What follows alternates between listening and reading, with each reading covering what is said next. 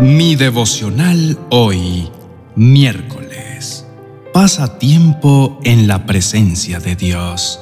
En el libro de Salmos, capítulo 27, versos 4 al 6, dice, Una sola cosa le pido al Señor, y es lo único que persigo, habitar en la casa del Señor todos los días de mi vida para contemplar la hermosura del Señor y recrearme en su templo. Porque en el día de la aflicción Él me resguardará en su morada. Al amparo de su tabernáculo me protegerá y me pondrá en alto sobre una roca. Me hará prevalecer frente a los enemigos que me rodean. En su templo ofreceré sacrificio de alabanza y cantaré salmos al Señor. Te invito a reflexionar en esto. Piensa en un día común de tu vida. ¿Qué es lo primero que haces al despertarte? ¿Cómo estás invirtiendo cada hora y cada minuto del maravilloso regalo de vivir?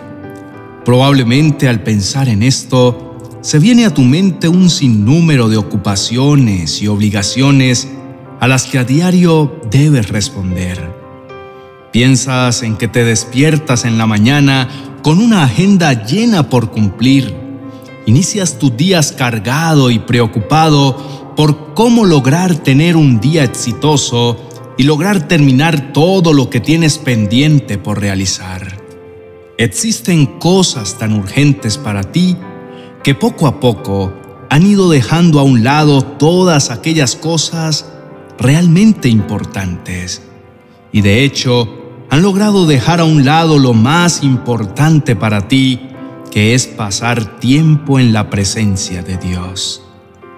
Probablemente si alguien te preguntara qué tan importante es Dios para tu vida, tu respuesta sería que Él es lo más importante y que reconoces que sin Él nada de lo que deberías hacer es posible.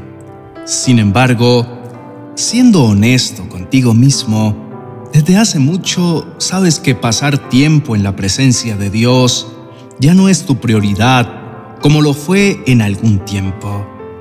Afortunadamente nuestro Padre Celestial no desiste de ti, sino que una y otra vez está dispuesto a llamarte a su presencia. Él en este día te atrae con lazos de amor para que vuelvas a Él él viene a ti para llevarse todas tus cargas y todo aquello que tanto te preocupa.